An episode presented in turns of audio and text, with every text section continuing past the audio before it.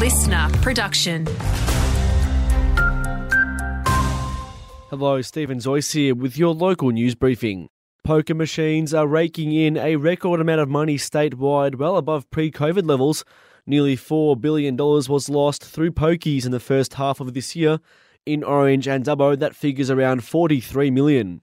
Reverend Stu Cameron from Wesley Mission says the introduction of cashless gambling cards will help, but more can be done. Like reducing uh, venue hours from at closing venues from midnight through to 10 a.m.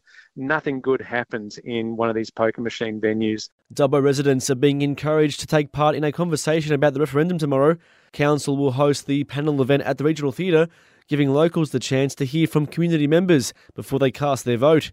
Both yes and no reps will be in attendance. There will also be opportunities for audience questions. As our region's students head back to school for term four today, a fresh reminder to drivers to abide by school zones. The rush also brings about extra traffic and possibly heightened angst, prompting calls from Transport for New South Wales to be extra careful on the road as kids return to the classroom. Peter Dunphy says it's critical drivers keep a level head. So just recognise during the school term and at the beginning of school term that there will be more traffic and uh, be prepared for um, that there might be some delays. So just plan your trips and uh, ensure that uh, and know that you're doing this to uh, ensure the safety of our children.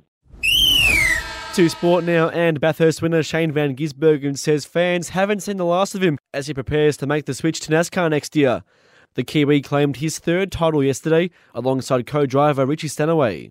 I wouldn't say last. I'll, I'll, be back one day probably, but um, yeah, for now. And this is a perfect way to say goodbye. It's been difficult with this car. She was falling apart a bit at the end, but we made it. It's good.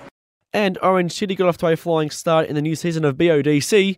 Jared Sieb outstanding with the ball, taking 5 for 21 off 7 overs in his side's 7 wicket win over CYMS at Wade Park.